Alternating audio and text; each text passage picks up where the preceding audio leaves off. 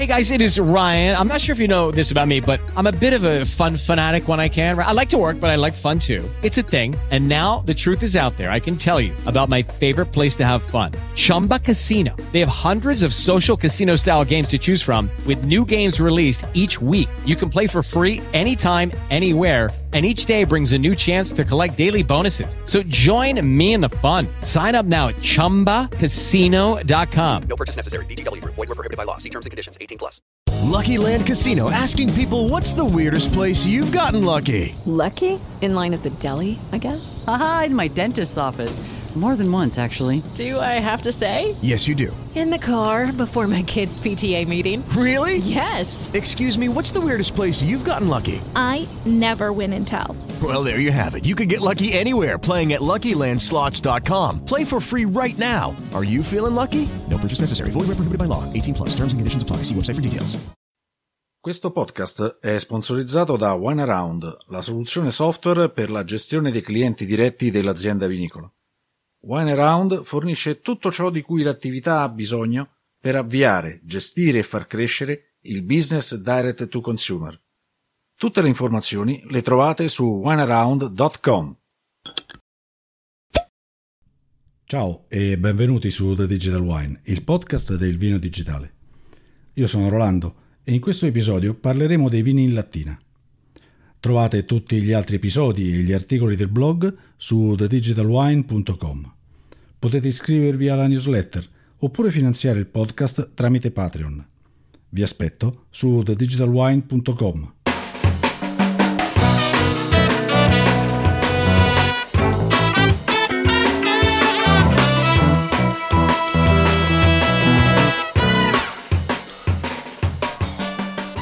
I vini in lattina, questa volta parliamo di vini in lattina. Sul serio stai, stai dicendo eh, vini in lattina? Sì, i vini in lattina, come se fossero una qualunque bibita gasata. Eh, beh, però poi la magia dell'annata particolare, la, la, liturgia della stappatura della bottiglia, annusare il, il tappo, eh, sentire i profumi nel calice. Insomma, che vino può essere il vino in lattina? Nel 2013, quindi stiamo parlando di sette anni fa, feci un post proprio sul vino in lattina, un post che prendeva un pochettino in giro quella moda. Eh, anche io mi mettevo dalla parte chiaramente di quelli della magia, di quelli della liturgia, eh, del vino culturale. Per carità, sono ancora da quella parte, intendiamoci. Eh, mi piace sentire le differenze in un vino, eh, l'evoluzione degli anni, gustare un Cabernet Franc del Veneto e uno della Loira, scoprirne le analogie, le differenze. Però ho imparato a guardare il vino anche come un prodotto che deve essere venduto. Questo non vuol dire diminuire la qualità del prodotto, intendiamoci, ma semplicemente fare prodotti che siano più apprezzati da chi poi li dovrà comprare. Certo, in lattina non possono andare vini da invecchiamento, vini molto robusti, vini molto complessi, per carità. I vini in lattina sono quelli dell'ultima vendemmia, sono vini da bere giovani, quelli che in bottiglia trovate tranquillamente con il tappo in silicone oppure con il tappo a vite, perché tanto non serve fare nessun invecchiamento a lungo termine. E quindi se questi vini sono, sono quelli, tra quelli più venduti nella grande distribuzione organizzata, nei supermercati soprattutto, perché non metterli in un contenitore che sia più giovanile, più fresco, che insomma acchiappi un pochettino di più il pubblico? Il 2019 è stato sicuramente l'anno del vino in lattina. C'è stato un aumento del 250%, stiamo parlando del mercato degli Stati Uniti chiaramente e che vuol dire passare dal 2, dal 2 al 5%. Eh, sembrano numeri piccoli, ma eh, comunque è più del doppio. Eh, la crescita poi è stata abbastanza veloce e questo è il parametro poi da, da osservare, no? da controllare, non tanto il numero assoluto, ma quanto la velocità di crescita, che significa la capacità di penetrare nel mercato. Nel 2018 il fatturato dei vini in lattina in genere era di 69 milioni di dollari, che non è proprio poco, ma nel primo semestre di questo sfigatissimo 2020 sono arrivati a 180 milioni di dollari. Ci sono aziende vinicole che ad esempio producono soltanto vini in lattina, come Wine Society, che ha tre etichette, un rosso, che è un blend di Syrah e Cabernet Sauvignon, un bianco di Chardonnay e Albarigno e un rosé fatto, se non ricordo male, con Zinfandel, Syrah, Barbera. Nelle FAC del sito loro affermano che tutti i vini sono al 100% prodotti in California. Probabilmente sono dei blend abbastanza strani, almeno per i nostri palati europei e sicuramente per tutti quanti quelli che sono un minimo intenditori o almeno amanti del buon vino. Però è un sistema che funziona a quanto pare.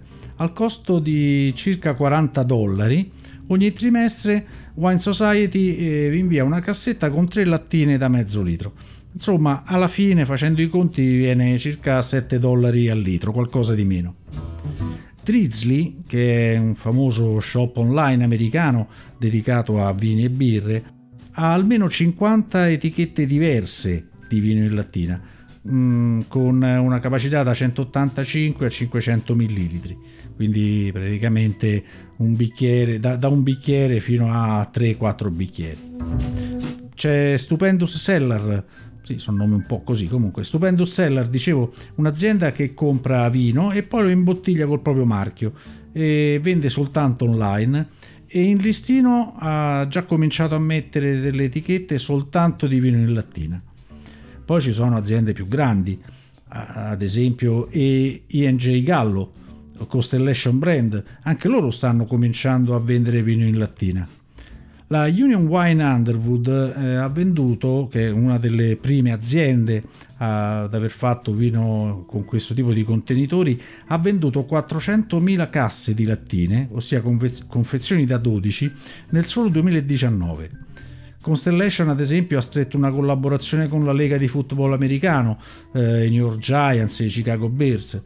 Se entrano collaborazioni di questo genere bisogna cominciare a farsi qualche domanda, significa che insomma soldi sotto ce ne stanno abbastanza e anche potenzialità. E quindi mh, mm, vediamo, potrebbe essere un trend esponenziale, ma può essere, di certo sta diventando una nicchia importante all'interno del gruppo mondiale dei consumatori di vino. Il principio di Chris Anderson sulla coda lunga è sempre valido Internet non è un mercato di massa, ma una massa di nicchie. Se individuate la nicchia giusta per il vostro prodotto, il gioco è fatto. Quindi forse sì, il vino in lattina può avere una crescita esponenziale, soprattutto se ha il giusto modello di business. Considerate questo, il vino in lattina si conserva per almeno 18 mesi, però l'80% di chi lo compra poi lo beve entro 2-3 giorni. Questa è una tendenza interessante eh, ci mostra qual è la direzione da prendere per la strategia di mercato. Chi compra in lattina, vino o birra che sia, vuole berla subito. Quindi la consegna in giornata, meglio se entro poche ore, è il punto fondamentale. Guardate quello che ha fatto Amazon con la consegna in 24 ore, ad esempio. Il tipo di contenitore eh, fa parte del prodotto e come parte del prodotto deve far parte anche il modello di business, il, i tempi di consegna, le modalità di acquisto. Eh, tra i fattori positivi della lattina, ad esempio, c'è il fatto che sono riciclabili, che è un punto sempre importante, soprattutto eh, per rendere anche gradevole il nome del marchio. E poi naturalmente c'è il problema del sensore di tappo, che ovviamente non c'è. Eh, possono essere aperte senza avere un cavatappi a portata di mano, sono leggere, il trasporto quindi è me- molto meno costoso, eh, naturalmente sono più resistenti rispetto al vetro. Le etichette addirittura possono essere stampate direttamente sull'alluminio, evitando quindi di incollare quelle classiche di carta. È tutto quanto tempo e denaro risparmiato, eh, se andate a pensare. Eh, in tempi di chiusura dei ristoranti, eh, il food delivery è andato alla grande, chiaramente, anche se non ha ripianato le perdite del settore però per i riders un conto è stato portare una bottiglia ed un altro è portare tre lattine. È la stessa quantità di vino, ma con molto meno peso. In questo modo, oltretutto, si accontentano tre clienti che magari in bottiglia il vino nemmeno l'avrebbero preso in considerazione. Al massimo le lattine possono essere da mezzo litro, quindi si bevono in giornata, non c'è vino che avanza e il giorno dopo si può bere qualche cosa di diverso si possono portare allo stadio, almeno negli Stati Uniti, sono comode durante il barbecue, insomma ci sono eh, parecchi vantaggi di, su questo tipo di contenitore. Addirittura ci sono produttori che fanno vini biologici che si stanno avvicinando a questo tipo di, di contenitore, al vino in lattina. Il vero punto di forza però del, delle lattine, per come la vedo io, è il sistema di vendita, eh, dai tempi di consegna all'acquisto online. Il target chiaramente è un pubblico giovane, diciamo intorno ai 30 anni, quindi più o meno i millennials. Il sistema di vendita deve essere costruito quindi a loro immagine con siti web accattivanti, facili da navigare, eh, shop online, eh, belle immagini. Mm, il marketing visuale sta, sta andando molto, quindi Instagram, eh, YouTube. Non, non importa in questo caso se il vino è di una vendemmia buona oppure no, è vino in lattina dopo tutto, eh, deve essere dissetante, deve essere fresco, deve essere immediato da bere, eh, deve arrivare in serata anche se avete deciso all'ultimo minuto che volete bere del vino. Ecco perché ripeto spesso che saper vendere il vino è importante quanto saperlo produrre. Chi produce vino giovane, da uve non adatte all'invecchiamento, perché non è che tutti quanti i vini sono fatti per essere bevuti fra 10 anni o fra 20 anni, eh, tutti quanti quelli che producono vino eh, più giovane eh, forse potrebbero cominciare a pensare ad un modo diverso di venderlo e magari anche di imbottigliarlo. La lattina può essere anche la chiave per far partire il mercato, ad esempio, dei distributori automatici di vino. Basta introdurre la carta di credito per dimostrare di essere maggiorenni, come si fa con le sigarette. Per attrarre il segmento giusto, di consumatori, quindi occorre dare loro quello che vogliono. Eh, monitorare quello che accade nel mercato, soprattutto gli Stati Uniti, ma ah, ultimamente anche l'Australia, è un modo per non rischiare di accorgersi che poi i consumatori hanno cambiato le loro decisioni di acquisto, i loro modi di, di comprare e i prodotti che gli piacciono soltanto quando è troppo tardi.